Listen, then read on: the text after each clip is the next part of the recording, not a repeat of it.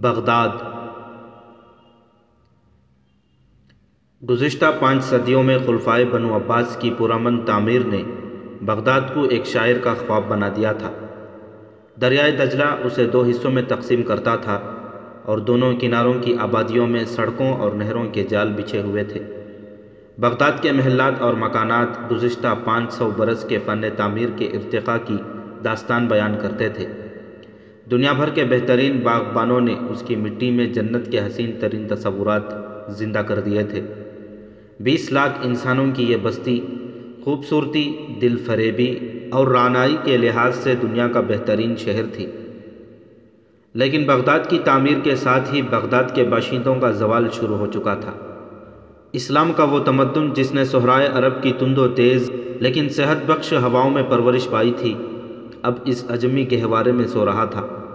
دربار خلافت میں عربوں کا وہ اثر و رسوخ جو خلیفہ معمون کے زمانے سے کم ہونا شروع ہو چکا تھا، اب قریباً ناپید ہو چکا تھا۔ تاہم، حکومت کے ایوانوں سے باہر بغداد کے علمی مراکز میں عربوں کی اہمیت کسی طرح کم نہ ہو سکی۔ انہوں نے حیت، ریاضیات، تاریخ، جغرافیہ، کیمیا، طب، جراحت طبعیات کے علوم و فنون میں نام پیدا کیا۔ گرامر، ادب اور لسانیات پر کتابیں لکھیں، لیکن بغداد کے قانے اور آرام پسند باشندوں نے ان علوم کو اپنی تعمیر نو کا ذریعہ بنانے کے بجائے دماغی عیاشی کا بہانہ بنا لیا تھا۔ ایران، ترکستان، شام اور دور دراز ممالک سے فنون لطیفہ کے استاد بغداد پہنچ جاتے اور بغداد کے عمرہ ان کی سرپرستی کرتے۔ بغداد میں سینکڑوں لائبریریاں کتابوں سے بھری پڑی تھیں۔ ان کتابوں کو پرکھنے کے لیے بہترین نقاد تھے، لیکن پڑھ کر ان پر عمل کرنے والے بہت کم تھے۔ اجمی عمرہ کے محفلوں میں قرآن اور احادیث کی جگہ شاعری اور موسیقی نے لے لی تھی۔ خلیفہ کے دربار میں بعض اوقات ایک سیدھے سادے عالم دین کے بجائے ایک ہنسانے والے نقال کو زیادہ اہمیت دی جاتی تھی اور براہ راست خدا اور رسول صلی اللہ علیہ وسلم کا حکم سنانے والوں کے بجائے خلیفہ کی ذات بابرکت کو اہم ترین فرائض کی بجا آوری سے مستثنی قرار دینے کے لیے تعویلیں پیش کرنے والوں کو الطاف شاہانہ کا مستحق قرار دیا جاتا تھا۔ شہر کے عین وسط میں قصر خلط کے نام سے ایک شاندار عمارت تھی، جس میں عباسی خلافہ رہتے تھے اور اس عمارت کے ارد گرد امیروں اور وزیروں کے محلات تھے۔ اونچے طبقے کے علماء کے لیے بھی ان محلات تک پہنچنے کے دروازے کھلے تھے۔ اور یہ اس وقت تک کھلے رہتے تھے جب تک کہ ان کے نظریات خلیفہ کے سیاسی مسلک سے ٹکر نہیں کھاتے تھے۔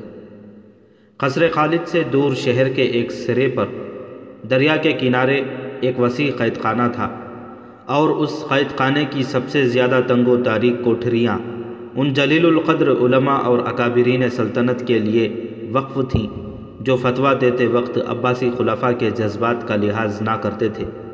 یا جو انہیں اسلام کی کسوٹی پر پرکھنے کی جرات کرتے تھے۔ حکومت کی نظر میں صرف وہ مفتیان شراح قابل عزت تھے جو کسی مجرم کے خلاف فیصلہ سنانے سے پہلے اس کا حزب و نصب اور دربار خلافت میں اس کا اثر و رسوخ جان لینا ضروری سمجھتے تھے۔ ایک عام آدمی کے لیے قتل کی سزا قتل تھی، لیکن خلیفہ اور عمرہ اس کی سزا سے مستثنا تھے۔ بعض اوقات خلیفہ سلطنت کے واجب الاتظام بزرگوں کی عزت بڑھانے کے لیے انہیں اپنے دسترخوان پر جمع کرتے اور خلیفہ کے ملازموں کو بعض اوقات کھانے کے برتن سنبھالنے سے پہلے معزز مہمانوں میں سے بعض کی لاشوں کو ٹھکانے لگانا پڑتا۔ دور انحطاط کے عباسی خلافہ اپنے مخالفین کو زہر سے ہلاک کرنے کے فن میں کمال حاصل کر چکے تھے اور ایسے زہر بھی دریافت ہو چکے تھے جن کا اثر کھانے والا چند دن کے بعد محسوس کرتا تھا۔ مہمان دعوت میں شریک ہونے سے پہلے یہ سوچ لیتا کہ اس نے کسی موقع پر خلیفہ کو ناراض تو نہیں کیا۔ زیر اتاب لوگ دعوت نامہ موصول ہونے پر ہی سمجھ لیتے کہ ان کا وقت آ گیا ہے۔ لیکن بعض اوقات چند ہوشیار عمرہ میں اتفاق ہو جاتا تو خلیفہ کے لیے اپنی جان بچانا مشکل ہو جاتا۔ اقتدار کی جنگ میں اگر خلیفہ مات کھاتا تو اسے ایرانی اور ترک عمرہ کے ہاتھ کھلونا بننا پڑتا۔ اور اگر عمرہ مغلوب ہو جاتے تو وہ اس کا اعلی کار بننے پر مجبور ہو جاتے۔ آخری دور میں عباسی خلافہ کو شعر و شاعری اور فنون لطیفہ سے جس قدر لگاؤ تھا، اسی قدر وہ مذہبی تعلیم سے بیگانہ تھے۔ مذہبی امور کی قیادت کے لیے ایک مرنجان مرنج عالم کو شیخ الاسلام بنا دیا جاتا اور سیاسی امور خلیفہ اپنے ہاتھ میں رکھتا۔ سیاست اور مذہب کی یہ تقسیم اسلام کے لیے سب سے بڑا فتنہ تھی۔ شیخ الاسلام کا قلم خلیفہ کی تلوار کا متی بن چکا تھا۔ عزت اور معقول تنخواہ کے لالچ نے شیخ الاسلام کی مسند کو بیشتر علماء کی منزل مقصود بنا دیا تھا اور اس منزل کی راہ میں دوسروں سے متصادم ہو کر وہ ان کے نظریات باطل قرار دینے اور ان پر کیچڑ اچھالنے سے دریغ نہ کرتے تھے۔ گزشتہ صدیوں میں علماء حق کے اجتہاد میں فقط خدمت دین کا جذبہ کار فرما رہا۔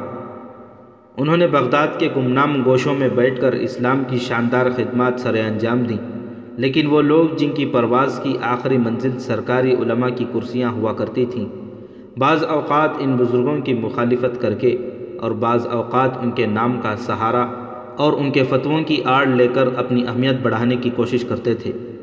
اگر شیخ الاسلام کسی امام کی مسلک کا پابند ہوتا تو وہ کسی دوسرے امام کے مسلک کو زیادہ صحیح قرار دے کر اس کے ساتھیوں کو مناظرے کی دعوت دیتا اور بغداد کے بے فکر لوگ جس دلچسپی کے ساتھ شہر کی چوکوں میں جمع ہو کر راگ سنتے اور نقالوں کے تماشے دیکھتے تھے، اس سے کہیں زیادہ ان علماء کے مناظروں سے دلچسپی لیتے تھے۔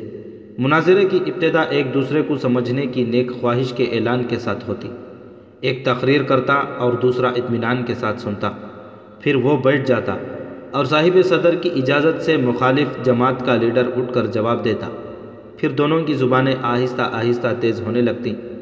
جب گالیوں تک نوبت پہنچ جاتی تو دونوں اٹھ کر کھڑے ہو جاتے۔ ایک اپنے مد مقابل کی سات پشتیں گنتا، دوسرا اس کی بیس پشتیں گن ڈالتا۔ ایک دو تین زبانوں کی منتخب شدہ گالیاں پیش کرتا تو دوسرا چھ سات زبانوں کی چیدہ چیدہ گالیاں سنا دیتا اور پھر دونوں اپنے اپنے گروہ سے ہمدردی رکھنے والے عوام سے مخاطب ہو کر انہیں گالیوں کا مطلب سمجھاتے اور جب عوام کا جوش انتہا کو پہنچ جاتا تو دونوں طرف سے نعرہ تکبیر بلند ہوتا اور دونوں گروہ ایک دوسرے پر ٹوٹ پڑتے اور آن کی آن میں لاشوں کے ڈھیر لگ جاتے۔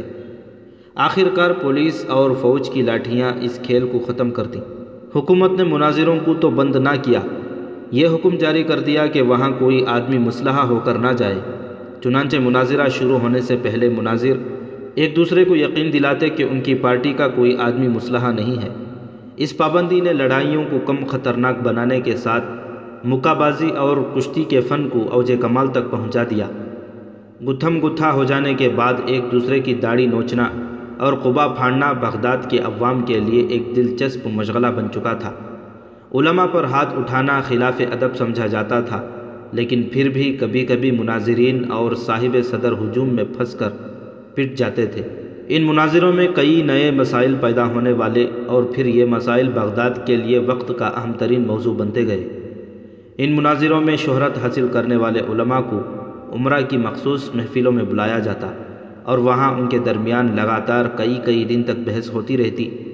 عمرہ شیخ الاسلام سے کوئی فتویٰ پوچھتے اور پھر ان کے بارے میں نامور مناظرین کی رائے لی جاتی۔ اختلاف کی صورت میں خلیفہ کے سامنے ان کا مناظرہ ہوتا اور خلیفہ کا فیصلہ عام طور پر اس کے حق میں ہوتا، جس کی زبان زیادہ تیز ہوتی یا دوران بحث خلیفہ کے علم و فضل کی ثنا خوانی کر کے یہ ثابت کر دیتا کہ اس کے علم اور خلیفہ کے مقاصد میں ٹکر نہ ہوگی۔ ان تمام قباحتوں کے باوجود اگر خلیفہ اور بغداد کے عوام عربوں کا وہ سپاہیانہ شعار جس نے پہلی صدی میں انہیں آدھی دنیا کا حکمران بنا دیا تھا۔ ترک نہ کرتے تو بغداد اور اس کے ساتھ باقی عالم اسلام کو ایک عبرت ناک تباہی کا سامنا نہ کرنا پڑتا۔ ولید بن عبد الملک کے زمانے میں عربوں نے جس قدر افواج کے ساتھ سندھ، ترکستان اور اسپین کے ممالک فتح کیے تھے، عباسیوں کے پاس دور انحطاط میں بھی ان سے تین گنا فوج تھی۔ اور وہ عالم اسلام پر کسی بڑی سے بڑی یلغار کو روک سکتے تھے۔ لیکن اموی اور عباسی خلافہ میں یہ فرق تھا کہ اول الذکر اپنی فوج کا آخری سپاہی تک دور دراز کے محاذوں پر بھیج دیتے تھے اور عباسی خلافہ بغداد کی چار دیواری کے اندر رہتے ہوئے بھی اپنی جانوں کی حفاظت کے لیے دو تین لاکھ تلواروں کی ضرورت محسوس کرتے تھے۔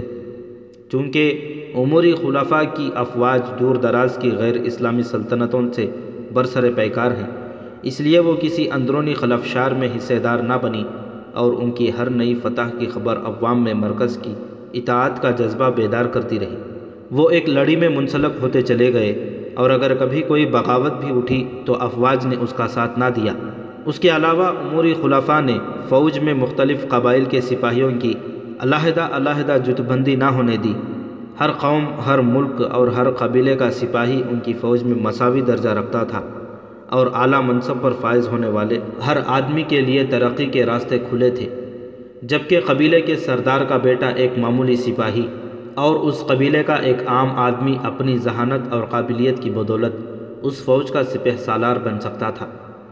لیکن عباسیوں کے اقتدار کے ساتھ عالم اسلام میں جس انتشار و افتراق کی ابتدا ہوئی وہ عباسی خلفہ کے انحطاط کے ساتھ ترقی کرتا گیا۔ یہاں تک کہ یہ عظیم الشان سلطنت جس کی بنیاد بنو امیہ کی ستوت کے کھنڈروں میں رکھی گئی تھی، پارا پارا ہو گئی۔ مختلف ممالک کے امرا خود مختار سلاطین بن چکے تھے۔ حد یہ تھی کہ اگر عباسی خلفہ بغداد کی مساجد میں اپنے نام کے ساتھ ان سلاطین کے نام خطبہ پڑھوانا منظور کرتے، تو وہ بھی اپنے ممالک کی مساجد کے خطیبوں کو خلیفہ کے نام کا خطبہ پڑھنے کی اجازت دے دیتے۔ اور اگر خلیفہ ان کے نام کا خطبہ پڑھوانا بند کر دیتا، تو وہ بھی خلیفہ کے نام کا خطبہ بند کروا دیتے۔ سلجوقی سلاطین کی اقتدار کے زمانے میں عباسی خلفہ ان کے ہاتھوں کے کھلونے تھے۔ عباسی خلفہ نے جن ترک اور ایرانی امیروں کو بغداد میں جمع کر رکھا تھا، ان کے قبائل کے سپاہیوں کی قیادت ان کی سپرد کر رکھی تھی۔ خلیفہ، سپہ سالار یا وزیر اعظم سے سپاہیوں کی اطاعت، اپنے قبیلے کے امیر کی اطاعت کی ساتھ مشروط تھی اور خلافہ کے جاسوس ان عمرہ پر کڑی نگرانی رکھتے تھے۔ اگر کسی سے سازش کا خطرہ ہوتا تو اسے اور اس کے قبیلے کے سپاہیوں کو یا تو کسی باغی سلطان کے ساتھ جنگ کرنے کے لیے بھیج دیا جاتا تھا یا کسی اور طریقے سے ختم کر دیا جاتا۔ اسی طرح عمرہ کے جاسوس بھی خلیفہ کے ارادوں سے آگاہ رہنے کی کوشش کرتے۔ چنانچہ ایک طرف تاریخ اگر ہمیں یہ بتاتی ہے کہ ایک موقع پر خلیفہ کے دسترخوان سے برتنوں کے ساتھ چند لاشیں بھی اٹھائی گئیں، تو دوسری طرف ہمیں ایسے واقعات بھی ملتے ہیں کہ خلیفہ المسلمین ایک دن غسل کے ارادے سے حمام میں داخل ہوئے اور ایک ساعت کے بعد وہاں سے ان کی لاش نکالی گئی۔ ہمارے لیے یہ اندازہ لگانا ذرا مشکل ہے کہ بغداد کے لوگ عباسی خلیفہ کو کس حد تک چاہتے تھے۔ لیکن تاریخ ایسے خلافہ کے نام بتاتی ہے جنہوں نے یہ محسوس کر کے کہ لوگ موت کے بعد ان کی لاشوں کی بے حرمتی نہ کریں۔ اپنی قبروں کے ساتھ ساتھ سو سو خالی قبریں بنانے کی وصیت کی تھی تاکہ لوگ آسانی سے ان کی قبر تلاش نہ کر سکیں۔ لیکن ان تمام باتوں کے باوجود عالم اسلام کو حسن بن صباح اور ان کے جانشینیوں سے واسطہ نہ پڑتا، تو دولت عباسیہ کے تنزل کی رفتار شاید اس قدر تیز نہ ہوتی۔ ملک شاہ سلجوقی کی وفات اور اس کے وزیر اعظم نظام الملک کے قتل کے بعد، عالم اسلام میں اس خطرناک تحریک کا سدباب کوئی نہ کر سکا۔ اور حسن بن صبح کے فدائی قاتل گزشتہ صدی میں عالم اسلام کے درخشندہ ستاروں کو موت کے گھاٹ اتارتے رہے۔ وہ با عمل علماء جن سے عالم اسلام کی صحیح رہنمائی کی توقع ہو سکتی تھی، ایک ایک کر کے قتل کیے جا چکے تھے۔ چنانچہ جب خوارزم اور بغداد پر تاتاریوں کی افواج قہر الہی بن کر نازل ہونے والی تھیں۔ عالم اسلام ایک خطرناک قحط الرجال کا سامنا کر رہا تھا۔ بغداد پہنچ کر طاہر بن یوسف نے چار دن قاضی فخر الدین کے ہاں قیام کیا۔ اس دوران وہ بغداد کی چند گلی کوچوں، درسگاہوں اور کتب خانوں سے واقفیت حاصل کر چکا تھا۔ قاضی فخر الدین کے ایک اپنے کتب خانے میں پانچ ہزار سے زائد کتابیں تھیں۔ فقہ، منطق اور تاریخ پر وہ خود کئی کتابیں لکھ چکا تھا۔ یہ کتابیں قاضی فخر الدین کے لیے معقول آمدنی کا ذریعہ تھیں۔ طاہر نے اپنے باپ کے پرانے رفیق محسن کا پتہ معلوم کیا، لیکن اسے معلوم ہوا کہ اس کا سارا خاندان مصر جا کر آباد ہو گیا ہے۔ فخر الدین کے مکان میں طاہر اور زید کے گھوڑوں کے لیے کوئی جگہ نہ تھی۔ اس لیے اس نے یہ گھوڑے اپنے ایک پڑوسی کے استبل میں بھیجوا دیے تھے۔ طاہر نے آتے ہی اپنے لیے ایک علیحدہ مکان کی ضرورت سے آگاہ کر دیا تھا، لیکن فخر الدین چار دن تک ٹالتا رہا۔ پانچویں دن اس نے اپنے شاگردوں سے طاہر کے لیے ایک کرائے کا مکان تلاش کرنے کے لیے کہا۔ ایک یہودی دلال نے اسے دو مکانات دکھانے کے بعد بتایا کہ اگر وہ انہیں خریدنا چاہیں تو بہت سستے میں مل جائیں گی۔ بغداد کے بعض عمرہ نے ہندوستان، خوارزم، مصر اور اندلس کے سلاطین کی ملازمتیں اختیار کر لی تھیں۔ اور ان کے عالیشان مکان نہایت ارزاں قیمت پر بک رہے تھے۔ طاہر اور زید نے جتنے مکانات دیکھے، ان میں سے کوئی ایسا نہ تھا جسے خریدنے کے لیے زید نے بیتابی ظاہر نہ کی ہو۔ لیکن طاہر نے قاضی فخر الدین کا مشورہ لینا ضرور سمجھا۔ اور شام کو جب اس نے مکان خریدنے کے متعلق قاضی کی رائے دریافت کی، تو اس نے جواب دیا، خالی مکانوں کی قیمت بہت گر چکی ہے۔ تم اپنا مستقبل بغداد کے ساتھ وابستہ کر چکے ہو۔ یہاں اعلیٰ طبقے کے لوگ کرائے کے مکانات میں رہنے والے لوگوں کو زیادہ اہمیت نہیں دیتے۔ لوگ تمہارے علم و فضل اور سپاہیانہ خوبیوں کا اندازہ لگانے سے پہلے تمہارا مکان دیکھیں گے۔ اگر تمہارے پاس مکان خریدنے کے لیے معقول رقم ہے تو ضرور خرید لو، لیکن یہ ضروری ہے کہ مکان خریدنے کے بعد تمہارے پاس دو چار سال کے اخراجات کے لیے کافی رقم ہو۔ صلاح الدین ایوبی رحمۃ اللہ علیہ کی تلوار تمہیں بغداد کی بڑی سے بڑی شخصیت سے متعارف کرا دے گی، لیکن یہ لوگ خلاش آدمی کے ساتھ زیادہ دیر دوستی نہیں کرتے۔ بغداد جو منصب ذاتی قابلیت نہیں خرید سکتی، وہ تحائف خرید سکتے ہیں۔ طاہر نے اپنی جیب سے تھیلی نکالی اور اسے کھول کر فخر الدین کے سامنے جواہرات ڈھیر کرتے ہوئے کہا، مجھے ان کی صحیح قیمت کا علم نہیں۔ کیا آپ انہیں ایک مکان خریدنے کے لیے اور چند سال کی ضروریات کے لیے کافی سمجھتے ہیں؟ قاضی ایک لمحے کے لیے حیران ہو کر جواہرات کی طرف دیکھتا رہا اور بالآخر بولا، اگر یہ جواہرات نقلی نہیں، تو تم قصر خلد کے علاوہ بغداد کی ہر عمارت خرید سکتے ہو۔ لیکن علم و فضل اور دولت کبھی اکٹھے نہیں ہوتے۔ تم نے یہ کہاں سے لیے؟ طاہر نے جواب دیا، یہ بھی سلطان صلاح الدین ایوبی رحمۃ اللہ علیہ نے دیے تھے۔ قاضی فخر الدین نے چند ہیرے اپنی ہتھیلی پر رکھ کر غور سے دیکھنے کے بعد کہا، تم بغداد کے امیر ترین آدمیوں میں سے ہو۔ تم اپنے لیے ترقی کا کوئی دروازہ بند نہیں پاؤ گے۔ لیکن سنو، تمہارے سوا کسی اور کو تو ان کا علم نہیں۔ صرف چچا احمد کو علم ہے۔ اور زید؟ اس کو میں نے نہیں بتایا، لیکن اگر بتا بھی دوں تو وہ قابل اعتماد ہے۔ فخر الدین نے جلدی سے اٹھ کر اپنے کمرے کا دروازہ بند کیا۔ اور واپس آ کر بلٹتے ہوئے کہا، بیٹا، تمہارے لیے ان جواہرات کو چھپا کر رکھنا بہتر ہوگا. طاہر نے حیران ہو کر سوال کیا کیا بغداد میں چور بھی ہیں؟ قاضی نے جواب دیا، بغداد میں چوروں کے ہاتھ کاٹے جاتے ہیں، لیکن تمہیں ایسے متمدن ڈاکوؤں سے خطرہ ہے جن کے ہاتھ چومے جاتے ہیں۔ آپ کا مطلب میں کسی خاص آدمی کا نام نہیں لینا چاہتا۔ دربار کے عمرہ میں سے چند ایسے ہیں جو ایسے قیمتی جواہرات کی حوث میں اخلاقی قیود کی پرواہ نہیں کرتے، اور جب تک تم اجنبی ہو، تمہیں ایسے لوگوں سے باخبر رہنا چاہیے۔ کیا وہ مجھ سے زبردستی چھین لیں گے؟ قاضی نے جواب دیا، وہ اتنے بے وقوف نہیں۔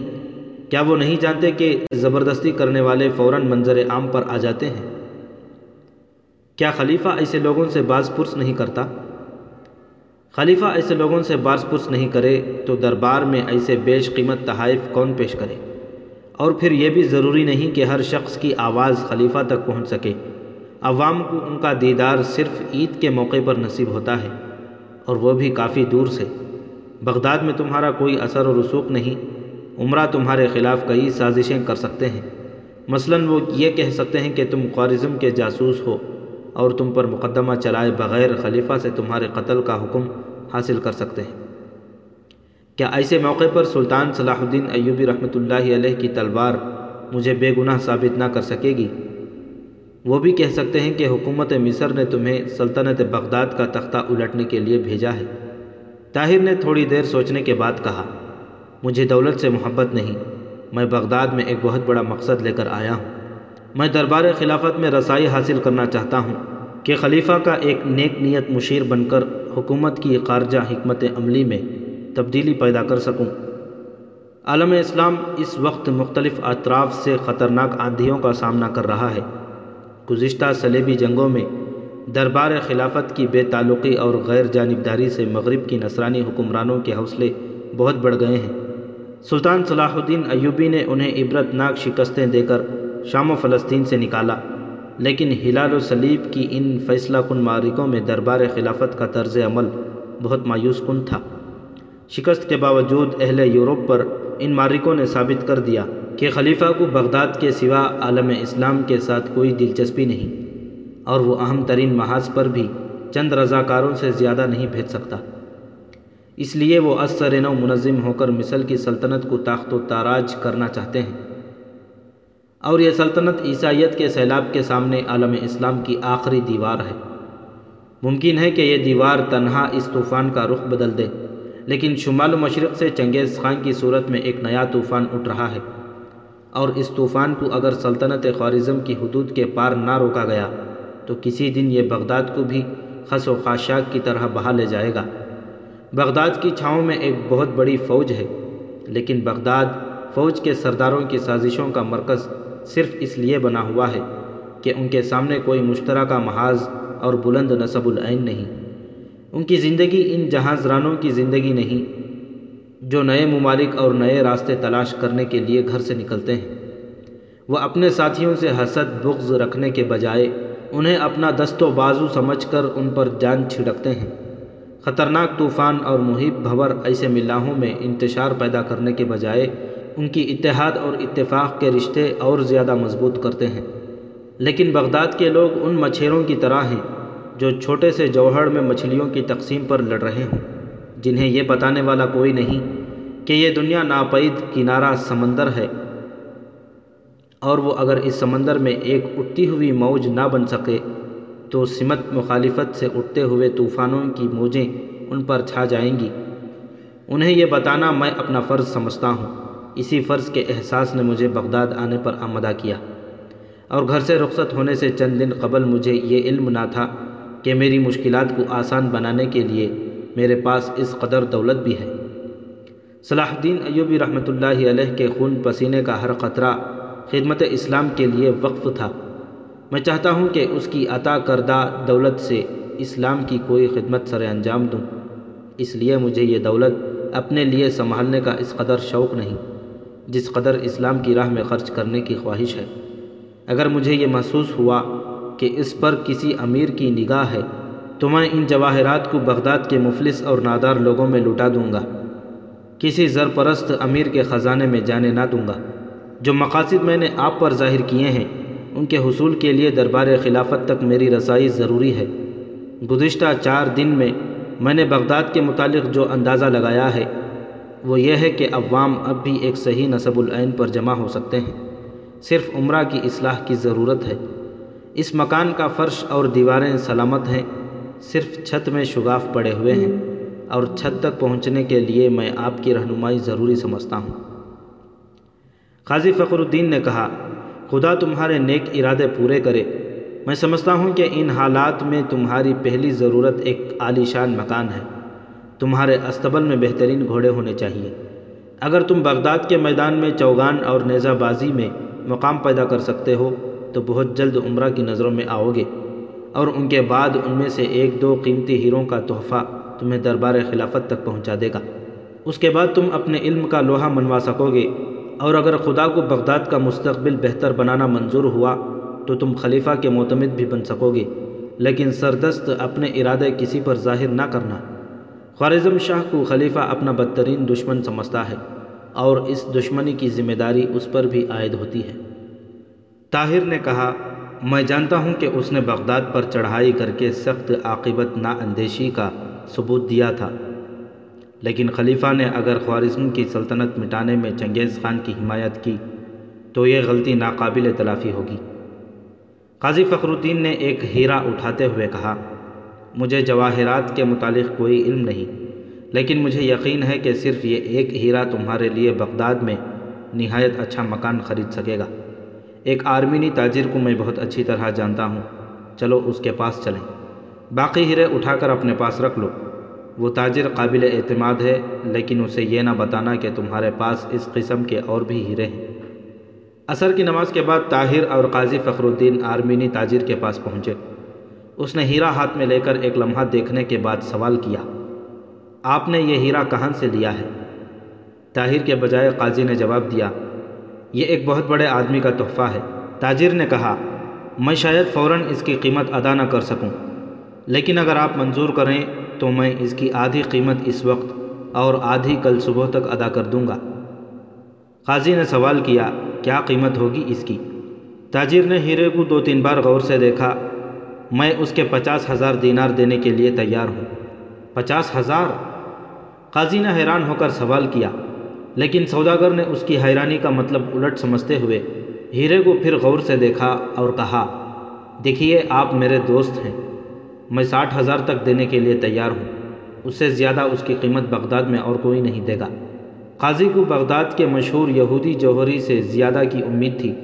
لیکن وہ اس ہیرے کو کسی ایسی دکان پر فروخت نہیں کرنا چاہتا تھا، جہاں عمرہ کے جاسوس ہر وقت موجود رہتے تھے۔ اس ایک ہیرے کی قیمت سن کر اسے احساس ہو گیا تھا کہ طاہر اس کے اندازے سے کہیں زیادہ دولت مند ہے۔ ایک لمحہ سوچنے کے بعد اس نے کہا، آپ اسے غور سے دیکھیں، اس ہیرے کی قیمت ستر ہزار سے کم نہیں ہونی چاہیے۔ سوداگر نے کچھ دیر جھگڑے کے بعد پہلے دو ہزار کی چھلانگ لگائی۔ اور پھر پانچ پانچ سو کر کے چونسٹھ ہزار تک پہنچا۔ بالآخر چونسٹھ ہزار پانچ سو دینار پر فیصلہ ہوا۔ رات کے وقت جب قاضی فخر الدین، طاہر اور اپنے چند مہمانوں کے ساتھ کھانے پر بیٹھا تو زید موجود نہ تھا۔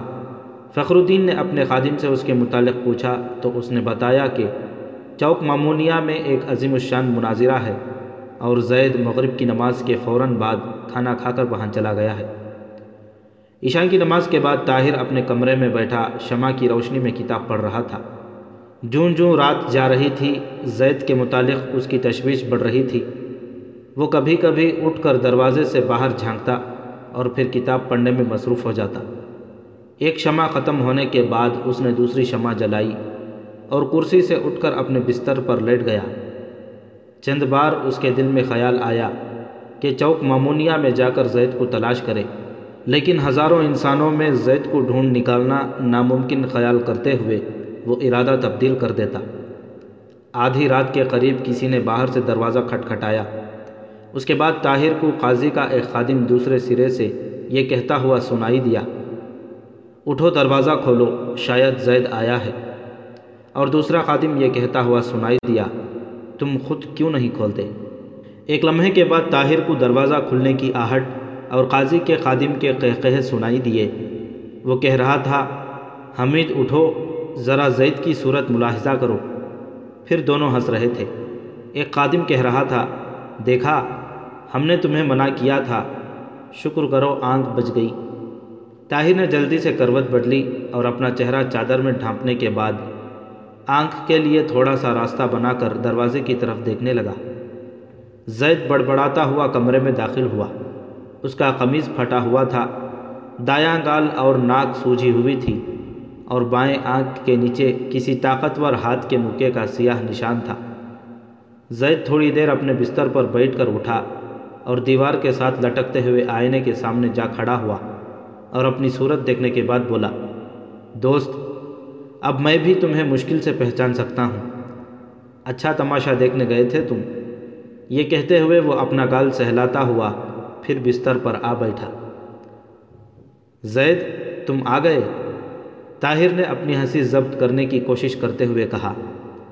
زید نے چونک کر اس کی طرف دیکھا اور یہ سمجھتے ہوئے کہ ابھی اس نے اپنے چہرے سے چادر اٹھا کر اس کی صورت نہیں دیکھی۔ فوراً اٹھ کر شمع بجھا دی اور اپنے بستر پر لیٹتے ہوئے جواب دیا۔ ہاں میں آ گیا ہوں۔ بہت دیر لگائی تم نے، کیا سیکھا وہاں؟ گالیاں۔ زید نے مغموم آواز میں جواب دیا، تمہاری آواز بہت مغموم ہے، خیر تو ہے؟ زید نے ایک اداس ہنسی کے ساتھ جواب دیا، میں بالکل ٹھیک ہوں۔ طاہر نے کہا، تمہاری آواز سے معلوم ہوتا ہے کہ تمہاری ناک میں تکلیف ہے۔ زید نے بستر سے اٹھ کر بیٹھتے ہوئے جواب دیا، ناک سے زیادہ میری آنکھ میں تکلیف ہے۔ طاہر کھل کھلا کر ہنس پڑا۔ زید نے تھوڑی دیر سوچنے کے بعد کہا طاہر، ایک مسلمان پر بلا وجہ ہاتھ اٹھانا گناہ ہے نا؟ طاہر نے جواب دیا، کسی شخص پر بھی بلا وجہ ہاتھ اٹھانا گناہ ہے۔ لیکن اگر کوئی بلا وجہ گلے پڑے تو؟ تو ہمیں آنکھ کے بدلے آنکھ اور دانت کے بدلے دانت کے قانون پر عمل کرنا چاہیے۔ لیکن درگزر کرنا زیادہ اچھا ہے۔ میں نے بہت درگزر کی، لیکن ناک پر چوٹ کھانے کے بعد انسان کی طبیعت میں سکون نہیں رہتا۔ میں نے انہیں باقی مکے تو معاف کر دیے تھے، لیکن ناک اور آنکھ کے بارے میں میں بے اعتنائی نہ برت سکا۔ پھر بھی مجھے شک ہے کہ کوشش کے باوجود میرا کوئی مکہ نشانے پر نہیں پڑا۔ میں تمام عمر تیر اندازی اور تلوار چلانا سیکھتا رہا ہوں، لیکن یہاں آ کر محسوس ہوا ہے کہ بغداد میں رہنے کے لیے مکہ بازی اور کشتی لڑنے کا فن سیکھنا بھی ضروری ہے۔ طاہر نے کہا، معلوم ہوتا ہے تم مناظرے کی اختتامی کارروائی میں پورا حصہ لے کر آئے ہو۔ مجھے معلوم نہ تھا کہ اس کا اختتام اس طرح ہوگا۔ لیکن یقین کیجیے کہ ہاتھا پائی کے وقت میں بالکل الگ تھلگ کھڑا تھا۔ اگرچہ مجھے اس موٹے تازے اور بھاری آواز والے مناظرے کے مقابلے میں ایک نحیف والاغر اور نہایت باریک آواز والے عالم سے ہمدردی ہو چکی تھی، پھر بھی میں فساد کے وقت ایک طرف ہٹ کر کھڑا ہو گیا تھا۔ لیکن جب دو بزرگ صورت ایک دوسرے کی داڑھی میں ہاتھ ڈالے گالیاں دیتے ہوئے میرے قریب آ گئے تو مجھ سے رہا نہ گیا اور میں ان کے بیچ میں کود پڑا۔ بڑی مشکل سے میں نے انہیں ایک دوسرے سے علیحدہ کیا، لیکن وہ بدستور ایک دوسرے کو گالیاں دے رہے تھے اور میں ان کے درمیان صلح کرانے کی کوشش کر رہا تھا۔ اتنی دیر میں تین اور نوجوان آ گئے اور وہ ان دو میں سے ایک بوڑھے پر ٹوٹ پڑے۔ میری مداخلت سے اسے تو بھاگ کر نہر میں کودنے کا موقع مل گیا، لیکن وہ تینوں مجھ پر ٹوٹ پڑے۔ میں بہتر چلایا کہ بھائی، میں ایک اجنبی ہوں۔ لیکن کسی نے میری بات نہ سنی اور میں نے محسوس کیا کہ میں بری طرح پٹ رہا ہوں اور اس بوڑھے نے جس کو شاید یہ رنج تھا کہ میں نے اس کے حریف کو بھاگنے کا موقع کیوں دیا ہے، اپنے کامتے ہوئے ہاتھوں سے میرا گریبان پھاڑ دیا۔ میں نے اپنی ناک اور آنکھ پر چوٹ کھانے سے پہلے ان پر ہاتھ نہ اٹھایا۔ اس کے بعد میرے چند مکے خالی گئے۔ تاہم، ایک آدمی میری چپٹ کھا کر زمین پر بیٹھ گیا اور دوسرا مکہ کھا کر لیٹ گیا۔ تیسرے نے میرے مکے کو خطرناک سمجھتے ہوئے میرے ساتھ کشتی شروع کر دی۔ اس نے مجھے تین بار زمین پر پٹخ دیا۔ چوتھی بار ہم ایک دوسرے کو دھکیلتے ہوئے ندی کے کنارے پہنچ گئے۔ مجھے ندی میں گرانے کی کوشش کی، وہ خود بھی میرے ساتھ گر پڑا۔ خوش قسمتی سے پانی تھوڑا تھا، ورنہ میں ڈوب جاتا۔ ندی میں لڑتے ہوئے میں نے اسے دو تین مکے رسید کیے اور اس نے ہار مان لی۔ خدا کرے میرے مکے اس کی ناک اور آنکھ پر لگے ہوں۔ طاہر، میرے خیال میں یہاں تیراکی بھی سیکھنا ضروری ہے۔ کیا آپ تیرنا جانتے ہیں؟ طاہر نے جواب دیا، بہت معمولی، لیکن میرا ارادہ ہے کہ میں ہر صبح دریا میں مشق کیا کروں۔ ایک سپاہی کے لیے اچھا تیراک ہونا بھی ضروری ہے۔ میں بھی سیکھوں گا۔ تھوڑی دیر میں خاموشی کے بعد زید نے کہا، طاہر، آپ مجھ سے خفا تو نہیں؟ کس بات پر؟ میں پوچھے بغیر مناظرہ سننے چلا گیا تھا۔ اگر یہ تجربہ مفید ثابت ہو تو میرے ناراض ہونے کی کوئی وجہ نہیں۔ مفید؟ میں وعدہ کرتا ہوں کہ ساری عمر مناظرہ سننے نہیں جاؤں گا، لیکن آپ سے ایک بات پوچھتا ہوں۔ وہ کیا؟ وہ یہ کہ آج اس مناظرے کی چالیسویں رات تھی۔ چالیس دنوں میں ہر گروہ کے مناظر اپنے دعوے کو صحیح اور اپنے مد مقادل کے دعوے کو غلط ثابت کرنے کے لیے ایڑی سے چوٹی کا زور لگا چکے تھے۔ اس کے باوجود وہ ایک دوسرے کو قائل نہیں کر سکے۔ اس کی کیا وجہ ہے؟ طاہر نے جواب دیا، اس لیے کہ مناظرہ ایک دوسرے کو سمجھنے اور حق بات کرنے کی نیک خواہشات لے کر ایک دوسرے کے سامنے نہیں جاتے۔ ان کا مقصد اپنی قوت بیان کا اظہار ہے۔ آئمہ اسلام، جن کے نام پر یہ لڑائیاں لڑی جاتی ہیں، کبھی ایک دوسرے پر اس طرح کفر کے فتوے نہیں لگاتے تھے۔ ان کا مقصد یہ تھا کہ اسلام میں اجتہاد کے دروازے کھول کر اسے ہر زبان و مکان کے لیے ایک زندہ تحریک بنا دیا جائے۔ اور یہ لوگ انہی کے نام کی آڑ لے کر اسلام میں افراق و انتشار کا بیج بوتے ہیں۔ لیکن اس کا علاج کیا ہے؟ اس کا علاج یہ ہے کہ ان پر امن لوگوں کے لیے میدان عمل تلاش کیا جائے۔ اگر ہمارے سامنے میدان عمل ہو تو ان علماء سے جو امن کے زمانے میں مسلمانوں میں ذہنی انتشار پیدا کرنے کی خدمت سر انجام دے رہے تھے، مسلمانوں کی اجتماعی قوت کو منظم اور مستحکم کرنے کا کام لیا جا سکتا ہے۔ تاریخ گواہ ہے کہ جس زمانے میں بھی مسلمان فتوحات کا شوق لے کر گھروں سے نکلے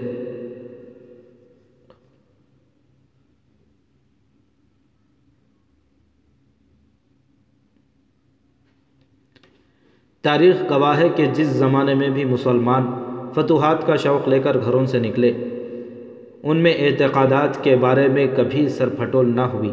کفر پر اسلام کی فتح کی خواہش ان میں ہمیشہ اتحاد و تنظیم کا جذبہ پیدا کرتی رہی۔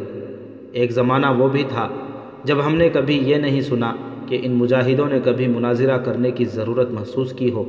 اور آج جبکہ ہمیں افق پر تباہی کا طوفان دکھائی دے رہا ہے ہمارے علماء گرد و پیش سے آنکھیں بند کر کے اپنے گھر میں پھوٹ ڈال رہے ہیں۔ جس قوم کی تلوار نیام میں چلی جاتی ہے، اس کا قلم بھی غلط راستہ اختیار کر لیتا ہے۔ زید نے کہا، بازار میں افواہ گرم ہے کہ مغرب کے نصرانی بادشاہ مصر پر ایک زبردست حملے کی تیاری کر رہے ہیں اور شاید چنگیز خان بھی خوارزم پر حملہ کر دے۔ اگر خلیفہ نے ان لوگوں کے خلاف جہاد کا اعلان کر دیا تو میں سب سے پہلے ان دو علماء کے پاس جاؤں گا اور یہ کہوں گا کہ آؤ میں تیغ و کفن باندھ کر میدان میں جا رہا ہوں۔ اسلام کی جس محبت کا مظاہرہ تم چوک مانیہ میں کیا کرتے ہو، ایک دن میدان جنگ میں بھی اس کی نمائش ہو جائے۔ آپ نے مجھے زرا خرید کر دینے کا وعدہ کیا تھا۔ مجھے اپنا وعدہ یاد ہے، لیکن تم زرا پہننے سے سخت نفرت کا اظہار کر چکے ہو۔ اس وقت میرا جسم دکھ رہا تھا۔ آج میں نے فوج کے چند زرہ پوش سپاہیوں کو دیکھا۔ نئی زرہ جسم پر اچھی معلوم ہوتی ہے۔ میں تمہیں کل نئی زرہ لے دوں گا۔ اور خود بھی خود بھی لے لوں گا۔ آپ تیرنا بھی سکھائیں گے نا مجھے؟ وہ بھی سکھا دوں گا۔ زید نے تھوڑی دیر بعد پھر کہا، طاہر، میں نے آپ کو ایک بات نہیں بتائی۔ وہ کیا؟ طاہر نے جمائی لے کر کروٹ بدلتے ہوئے پوچھا جب میں ندی سے باہر نکل کر اس طرف آ رہا تھا، مجھے راستے میں وہ بوڑھا دکھائی دیا جس نے میرا قمیض پھاڑ دیا تھا، اور میں نے بغیر سوچے سمجھے اس کے منہ پر تھپڑ رسید کر دیا۔ بہت برا کیا تم نے، اگر وہ کبھی ملے تو اس سے معذرت کرنا۔ معذرت قبول کرنے والوں سے تو وہ بھی نہیں، تاہم مجھے افسوس ضرور ہے۔ اچھا اب سو جاؤ۔ تین ماہ بعد طاہر نے بغداد کے عمرہ کی محفلوں میں کافی شہرت اور عزت حاصل کر چکا تھا۔ دریائے دجلہ کے کنارے وہ ایک عالیشان مکان خرید چکا تھا۔ زید کے علاوہ اس کے پاس چار خادم اور تین سائن تھے۔ اس کے استبل میں چوگان اور نیزہ بازی کے لیے آٹھ گھوڑے تھے۔ قاضی فخر الدین کے مہمان خانے سے اس عالیشان مکان میں منتقل ہوتے ہی سب سے پہلے جن لوگوں نے اسے اپنی توجہ کا مستحق سمجھا وہ بغداد کے علماء تھے۔ پہلے ہی دن ان کے پاس وفد کی صورت میں یکے بعد دیگرے علماء کی پانچ ٹولیاں آئیں۔ اور قریباً ہر ٹولی کی لیڈر کا مطالبہ یہ تھا کہ آپ ہمارے فرقے میں شامل ہو جائیں۔ اور طاہر نے ان سب کو یہی جواب دیا، اگر آپ مجھے اسلام کی دعوت دینے آئے ہیں تو میں آپ کو یقین دلاتا ہوں کہ میں ایک مسلمان ہوں اور اسلام کا صحیح مفہوم سمجھتا ہوں۔ میرے سامنے وہ مسائل بیان نہ کیجیے جن پر آپ پانچ صدیوں میں متفق نہیں ہو سکے۔ بعض علماء نے اسے بحث میں گھسیٹنے کی کوشش کی، لیکن طاہر کی چند باتوں نے انہیں یقین دلا دیا کہ اس نوجوان کے پاس صرف چاندی اور سونا ہی نہیں، علم کا خزانہ بھی ہے۔ اس کے بعد عمرہ آہستہ آہستہ اس کی طرف متوجہ ہونے لگے۔ شاہ سواری کے فن میں کمال بھی ایک عرب نوجوان کی وراثت سمجھی جاتی تھی۔ مدینہ میں احمد بن حسن نے طاہر کو فن سپاہ گیری سکھانے کے لیے بہترین استادوں کی خدمات حاصل کی تھیں۔ چنانچہ سولہ سال کی عمر میں ہی مدینہ کے نوجوان تیغ زنی اور نیزہ بازی میں اس کے کمال کا اعتراف کرتے تھے، لیکن بغداد پہنچ کر طاہر کو معلوم ہوا کہ یہاں چوگان کے کھیل کو سب سے زیادہ اہمیت دی جاتی ہے۔ شاہی محل کے سامنے ایک وسیع میدان تھا، جس میں فوجی پریڈ، گھوڑ دوڑ نیزہ بازی اور چوگان کا مقابلہ ہوتا تھا۔ اس میدان کے ایک طرف وزیر اعظم اور سلطنت کے بڑے بڑے عہدیداروں کے محلات کی قطار تھی۔ شہر کے وہ معززین جنہیں امرائے سلطنت دعوت دیتے، ان محلات کی بالکونی میں بیٹھ کر پولو اور گھوڑ دوڑ دیکھتے۔ خواتین کے لیے بالائی منزلوں کے درینچوں پر چلمنی ڈال دی جاتی۔ ان میدانوں میں کھیلوں کا انتظام ایک علاحدہ ناظم کے سپرد تھا۔ طاہر نے اس ناظم سے واقفیت پیدا کرنے کی تدبیر سوچنے سے پہلے چوگان کے کھیل میں مہارت حاصل کرنا ضروری سمجھا۔ شہر میں چوگان کے کھیل کے لیے چند اور میدان بھی تھے۔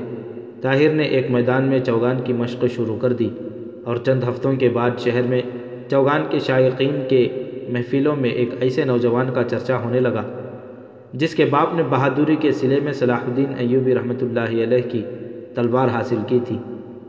عوام کی آواز عمرہ کے کانوں تک پہنچی۔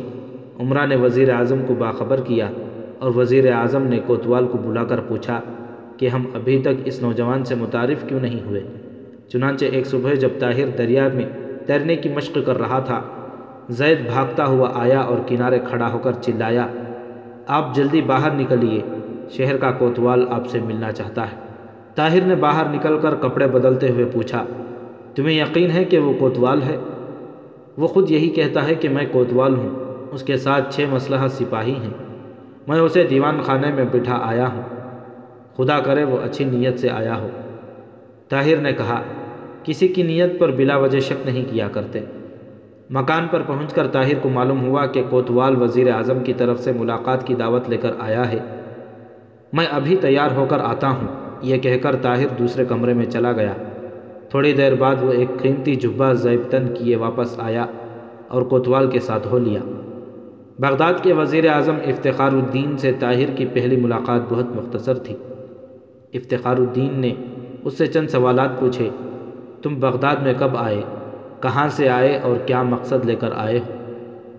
طاہر نے ان سوالات کا جواب دیتے ہوئے کہا، مجھے آئے ہوئے تین مہینے دس دن ہوئے ہیں۔ میں مدینے سے آیا ہوں اور میرا مقصد خدمت اسلام ہے۔ بہت نیک مقصد ہے۔ وزیر اعظم نے بے اعتنائی کے ساتھ کہا، لیکن یہ مقصد آپ دولت عباسیہ کی خدمت سے حاصل کرنا چاہتے ہیں یا کسی خفیہ انجمن کے رکن بن کر۔ میں نے سنا ہے کہ سلطان صلاح الدین ایوبی کی تلوار کی بدولت بغداد کے عوام آپ کا بہت احترام کرتے ہیں۔ یہ اس مرد مجاہد کی تلوار کا احترام ہو سکتا ہے۔ میں ابھی اپنے آپ کو کسی عزت کا حقدار نہیں سمجھتا۔ رہا دولت عباسیہ کی خدمت کا سوال۔ میں عرض کرتا ہوں کہ اگر میرے دل میں یہ جذبہ نہ ہوتا، تو میں اپنا مستقبل بغداد سے وابستہ نہ کرتا۔ میں دولت عباسیہ کی صحیح خدمت، اسلام کی خدمت سمجھتا ہوں۔ صحیح خدمت سے آپ کی مراد کیا ہے؟ طاہر نے اس سوال پر اچانک محسوس کیا۔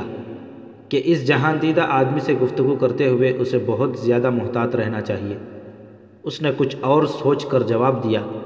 بیرونی خطرات کا اندازہ لگاتے ہوئے بغداد کی مدافعانہ قوت کو مضبوط کرنا دولت عباسیہ کی صحیح خدمت سمجھتا ہوں۔ افتخار الدین نے کہا، کیا تمہارے خیال میں محمد شاہ خوارزم کے واپس لوٹ جانے سے بیرونی خطرات ٹل نہیں گئے؟ لیکن چنگیز خان کا خطرہ دن بدن بڑھ رہا ہے۔ افتخار الدین نے اطمینان سے جواب دیا، ہمارے لیے نہیں، خوارزم کے لیے۔ کیا آپ تاتاریوں کے طوفان کے مقابلے کے لیے خوارزم کو تنہا چھوڑ دیں گے؟ یہ حالات پر منحصر ہے۔ ابھی تک خوارزم شاہ نے ہم سے معافی نہیں مانگی۔ نہ اعانت طلب کی ہے اور نہ ہمیں اس بات کا یقین ہے کہ چنگیز خان چند تاجروں کے قتل کا بدلہ لینے کے لیے خوارزم پر چڑھ دوڑے گا، کیونکہ تاجر زیادہ تر بخارا کے مسلمان تھے۔ لیکن میں نے سنا ہے کہ سلطنت خوارزم کے ساتھ دولت عباسیہ کے سیاسی تعلقات پھر بحال ہو گئے ہیں اور ان کا سفیر یہاں آ پہنچا ہے۔ افتخار الدین نے جلدی سے سوال کیا، تم خوارزم کے سفیر سے ملے ہو؟ طاہر کو پھر ایک بار یہ احساس ہوا کہ اس نے تدبر کا ثبوت نہیں دیا۔ اس نے جواب دیا، نہیں، مجھے اس سے کیا کام؟ افتخار الدین نے کہا، تمہاری دولت کی جو داستانیں مجھ تک پہنچی ہیں اگر وہ صحیح ہیں تو تمہیں بغداد میں بہت محتاط ہو کر رہنا چاہیے۔ ہماری حکومت اپنی حکومت عمل کے متعلق باہر سے ہر مشورے کو شک و شبہ کی نگاہ سے دیکھنے کی عادی ہو چکی ہے اور امیر زادے عام طور پر غیر ذمہ دارانہ حرکتیں کر بیٹھتے ہیں۔ طاہر نے جواب دیا، آپ اطمینان رکھیے، میرے پاس جو کچھ ہے وہ دولت عباسیہ کی بہتری کے لیے صرف ہوگا۔ اگر اجازت ہو تو میں آپ کو ایک تحفہ پیش کرنے کی جرت کروں۔ افتخار الدین نے جلدی سے سوال کیا، صلاح الدین ایوبی کی تلوار؟ نہیں، تلوار شاید آپ کے اسلحہ خانے میں ایک فالتو شے ہو۔ یہ کہہ کر طاہر نے اپنی جیب سے سونے کی ایک ٹبیا نکالی اور کھول کر وزیر اعظم کو پیش کی۔ افتخار الدین نے ڈبیا کھول کر ایک چمکتا ہوا ہیرا نکالا اور غور سے دیکھتے ہوئے کہا میں نے تمہیں تحائف حاصل کرنے کے شوق سے نہیں بلایا تھا۔ اسے اپنے پاس رکھو۔ طاہر نے کہا، اگر آپ مجھے شرف باریابی نہ بھی بخشتے، تو بھی میرے دل میں یہ خواہش تھی کہ یہ ہیرا کسی دن آپ کو پیش کروں گا۔ آپ اسے قبول فرمائیے۔ وزیر اعظم نے ہیرے کی ڈبیا میز پر رکھ دی اور تالی بجائی۔ ایک غلام کمرے میں داخل ہوا اور چند قدم جھک کر ادب سے سلام کرنے کے بعد حکم کا انتظار کرنے لگا۔ وزیر اعظم نے کہا، انہیں ہمارے استبل میں لے جاؤ اور جو گھوڑا یہ پسند کریں، اس پر زین ڈال کر ان کے حوالے کر دو۔ پھر اس نے طاہر کے ساتھ مصافحہ کرتے ہوئے کہا، کل شام تمہاری میرے ہاں دعوت ہے اور میں فیصلہ کروں گا کہ تم سے دولت عباسیہ کی کون سی خدمت لی جا سکتی ہے۔ طاہر وزیر اعظم کے ساتھ مصافحہ کر کے رخصت ہونے کو تھا کہ ایک نوجوان کمرے میں داخل ہوا۔ وزیر اعظم نے کہا، طاہر یہ قاسم ہے میرا بیٹا۔ طاہر نے اس کے ساتھ گرم جوشی سے مصافحہ کیا۔ قاسم کوئی بیس بائیس سال کا موٹا تازہ نوجوان تھا۔ اس کے چہرے سے عمرہ کے عام لڑکوں کی طرح آسودگی، بے حسی اور بے فکری مترشح تھی۔ آنکھیں یہ ظاہر کرتی تھیں کہ اس میں اپنے عالی نصب ہونے کا احساس، حماقت کی حد تک پایا جاتا ہے۔ ہونٹوں پر ایک مسکراہٹ تھی۔ لیکن اس مسکراہٹ سے ملائمت اور سادگی کے بجائے درندگی اور ایاری برستی تھی۔ قاسم کے ہاتھ میں ایک ہلکی سی تلوار تھی، جسے تیغ زنی سیکھنے کے لیے استعمال کیا جاتا تھا۔ اس نے خود بغل میں دبا رکھا تھا اور جسم پر زراح بختر پہنے ہوئے تھے۔ قاسم نے کہا، میں تیغ زنی کی مشق کے لیے جا رہا تھا کہ آپ کے یہاں آنے کا پتہ چلا۔ میں آپ سے زیادہ سلطان صلاح الدین ایوبی کی تلوار دیکھنے کا خواہش مند ہوں۔ وزیر اعظم نے فوراً گفتگو کا موضوع بدلنے کی ضرورت محسوس کی اور کہا، قاسم، یہ ہمارے استبل سے اپنے لیے ایک گھوڑا پسند کریں گے۔ مشہور ہے کہ ایک عرب گھوڑے کے انتخاب میں غلطی نہیں کرتا۔ تم ان کے ساتھ جا کر دیکھو یہ کون سا گھوڑا پسند کرتے ہیں۔ لیکن قاسم نے گھوڑے کے انتخاب کے مسئلے کو کوئی اہمیت نہ دی اور پھر طاہر سے مخاطب ہو کر کہا، اگر آپ بیچنا چاہیں تو میں صلاح الدین ایوبی کی تلوار خریدنا چاہتا ہوں۔ ابا جان اس کے لیے بڑی سے بڑی قیمت ادا کر دیں گے۔ آپ لباس سے ایک عالم معلوم ہوتے ہیں۔ آپ اس کا کیا کریں گے؟ وزیر اعظم نے جھنجھلا کر منہ پھیر لیا اور طاہر نے اپنی پریشانی پر قابو پاتے ہوئے کہا، ایسی چیز کو بیچنا اس کی تضحیق ہوگی۔ میں کسی معاوضے کے بغیر اسے آپ کی نظر کروں گا، لیکن ایک شرط پر۔ وہ کیا؟ وہ یہ کہ آپ اپنے آپ کو اس امانت کا مجھ سے بہتر حقدار ثابت کریں۔ قاسم نے پر امید ہو کر جواب دیا، آپ ایک عالم ہیں اور میں ایک سپاہی ہوں۔ تلوار پر آپ سے زیادہ میرا حق مسلم ہے، ورنہ آپ آزما کر دیکھ لیجیے۔ طاہر نے کہا، بہت اچھا اگر آپ تیغ زنی میں مجھے مات دے گئے تو تلوار آپ کی۔ شمشیر زنی کے فن میں قاسم کی خود اعتمادی غرور کی حد تک پہنچ چکی تھی، اور اس کا یہ غرور بلا وجہ نہ تھا۔ وہ دور دراز کے بہترین استادان فن سے تربیت حاصل کر چکا تھا۔ اس کی زندگی کے دو ہی مشاغل تھے، پولو اور تیغ زنی پولو میں چند اور نوجوانوں کو بھی اس کی ہمسری کا دعویٰ تھا، لیکن تیغ زنی میں سب اس کے کمال کے معترف تھے۔ اس لیے جب طاہر نے اسے مقابلے کی دعوت دی، تو قاسم نے ایک کہا لگایا اور وزیر اعظم نے طاہر کی طرف تعجب کے ساتھ دیکھتے ہوئے کہا، یہ مقابلہ دلچسپ رہے گا۔ لیکن میں چاہتا ہوں دوسرے لوگ بھی اس سے لطف اٹھائیں۔ شاید خلیفۃ المسلمین بھی اس میں دلچسپی لے، لیکن آج نہیں، کل بہتر رہے گا۔ آپ کل صبح آ جائیں۔ دوپہر اور شام دونوں وقت کا کھانا میرے ہاں کھائیں۔ قاسم، اب تم انہیں گھوڑے دکھاؤ۔ وزیر اعظم سے دوبارہ مصافحہ کرنے کے بعد طاہر قاسم کے ساتھ محل سے نیچے اترا۔ محل کے وسیع صحن میں سنگ مرمر کی سڑک کے دونوں طرف صاف شفاف پانی کے تالابوں میں فوارے چھوٹ رہے تھے اور ان تالابوں کے ساتھ ساتھ دائیں بائیں سبز گھاس کے پلاٹ تھے۔ ایک دیوڑی سے گزرنے کے بعد چند سیڑھیاں اتر کر یہ سنگ مرمر کی سڑک ایک دلکش باغ سے گزرتی تھی اور تالابوں کا پانی دو آبشاریں بنانے کے بعد دو تنگ اور تیز رفتار نہروں میں تبدیل ہو جاتا تھا۔ پھر ان نہروں سے دائیں بائیں کئی اور شاخیں نکل کر باغ کو سیراب کرتی تھیں۔ وہ میدان جس میں پولو اور گھوڑ دوڑ ہوتی تھی، محل کے اس حصے کے عقب میں تھا اور طاہر اسی طرف سے محل میں داخل ہوا تھا۔ دوسری دیوڑی پر باغ ختم ہو جاتا تھا اور اس سے باہر ایک وسیع چار دیواری کے اندر وزیر اعظم کے خادموں کے مکانات اور ایک بہت بڑا استبل تھا۔ استبل میں مختلف نسلوں کے ڈیڑھ سو گھوڑے بندھے ہوئے تھے۔ اور یہ تمام وزیر اعظم کی ذاتی ملکیت تھی۔ طاہر نے استبل میں تین چکر لگائے، کسی گھوڑے کو سرسری طور پر اور کسی کو غور سے دیکھا، اور بالآخر ایک گھوڑے کی پیٹھ پر تھپکی دیتے ہوئے کہا، میں اسے پسند کرتا ہوں۔ قاسم نے کہا، خوب، میں آپ کے انتخاب کی داد دیتا ہوں، لیکن یہ کبھی کبھی الٹے پاؤں چلنا شروع کر دیتا ہے۔ اسے ہمارے استبل میں آئے ہوئے کل دو مہینے ہوئے ہیں۔ یہ اتنا سرکش ہے کہ میں بھی اسے تربیت نہیں دے سکا۔ ایک حبشی خادم گھوڑے پر زین ڈال کر استبل کے صحن میں لے آیا۔ قاسم نے گھوڑے کی باغ پکڑ کر طاہر کے ہاتھ میں دیتے ہوئے کہا، کل کا وعدہ نہ بھولیے طاہر نے مسافحے کے لیے ہاتھ بڑھاتے ہوئے کہا، آپ اطمینان رکھیے، میں تلوار اپنے ساتھ لیتا آؤں گا قاسم نے ایک خادم کو اشارے سے بلا کر کہا، یہ گھوڑا ان کے گھر چھوڑ آؤ۔ خادم گھوڑے کی باغ پکڑنے کے لیے آگے بڑھا، لیکن استبل کے دروازے سے باہر گھوڑوں کی ٹاپ سنائی دی اور آن کی آن میں دو گھوڑے صحن میں داخل ہوئے۔ طاہر نے ان گھوڑوں کے سواروں کو دیکھا اور ایک لمحے کے لیے مبہوت سا ہو کر رہ گیا۔ یہ دونوں جوان لڑکیاں تھیں۔ دونوں سفید ریشم کا چست لباس اور موتیوں سے جڑی ہوئی سفید ٹوپیاں پہنی ہوئی تھیں۔ آنکھوں اور پیشانی کے سوا چہرے کے باقی نقوش پر سیاہ رنگ کی باریک نقاب تھے۔ گھوڑے بری طرح ہانپ رہے تھے۔ وہ گھوڑوں سے اتریں خادم نے طاہر کے گھوڑے کی باغ چھوڑ کر ان کے گھوڑوں کی باغیں پکڑ لی۔ ایک لمحے کے بعد دوسرے خادم بھاگتے ہوئے پہنچ گئے اور اس نے گھوڑے ان کے حوالے کر کے پھر طاہر کے گھوڑے کی باغ پکڑ لی۔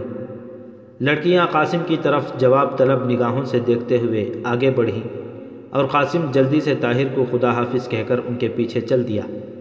جب طاہر خادم کے ساتھ استبل سے نکل کر محل کی دیوڑی کے سامنے سے گزرا، دونوں لڑکیاں سیڑھیوں پر کھڑی اس کی طرف دیکھ رہی تھیں اور قاسم اس کی طرف اشارہ کر کے انہیں کچھ بتا رہا تھا۔ آخری دروازے سے گزرنے کے بعد طاہر کے سامنے ایک کشادہ سڑک تھی اور اس کے ایک ہاتھ دریائے دجلہ اور دوسرے ہاتھ حکام سلطنت کے مکانات کی قطاریں تھیں۔ کوئی پانچ سو قدم کے فاصلے پر دریا کا پل دکھائی دیتا تھا۔ ان لڑکیوں کا نام صفیہ اور سکینہ تھا۔ سکینہ قاسم کی بہن تھی اور صفیہ اس کے مرحوم چچا کی لڑکی۔ استبل سے نکلنے کے بعد سکینہ نے صفیہ سے کہا صفیہ تم نے اس نوجوان کو دیکھا؟ کتنی سادگی تھی اس کے چہرے پر۔ تمہیں دیکھ کر بدہواس سا ہو گیا تھا۔ میں نے تو اس کی طرف دیکھا بھی نہیں، تمہیں دیکھ کر ہوا ہوگا بدہواس۔ صفیہ وہ بغداد کے عمرہ سے بہت مختلف تھا۔ ہمیں دیکھ کر فوراً آنکھیں جھکا لی تھیں۔ صفیہ نے جواب دیا، میں قاسم کے تمام دوستوں کے متعلق ایک ہی رائے رکھتی ہوں، لیکن میں نے اسے قاسم کے ساتھ پہلے کبھی نہیں دیکھا۔ صفیہ نے کہا ہاں وہ شکل و صورت سے با علم آدمی معلوم ہوتا تھا۔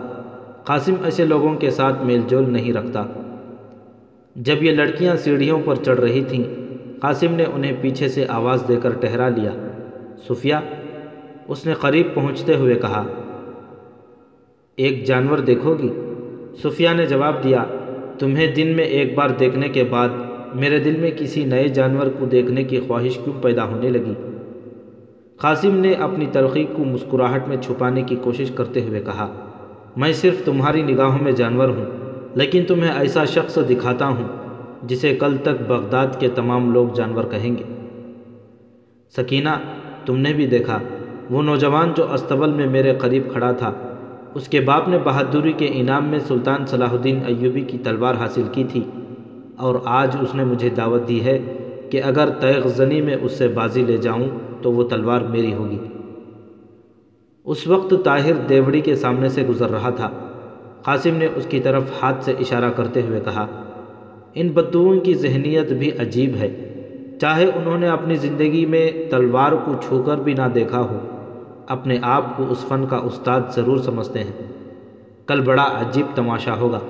ابا جان کی خواہش ہے کہ یہ تماشا خلیفۃ المسلمین کے سامنے ہو۔ صفیہ نے کہا، اگر اس کے پاس صلاح الدین ایوبی کی تلوار ہے اور وہ صحیح قسم کا بدو ہے، تو مجھے ڈر ہے کہ تم دوسروں کے لیے سامان تضحیق نہ بن جاؤ۔ چلو سکینہ چلیں، کل دیکھیں گے اس کے کرتب۔ مجھے ڈر ہے کہ اگر اس نے صلاح الدین ایوبی کی تلوار حاصل کر لی تو پھر اس کے پاؤں زمین پر نہیں لگیں گے۔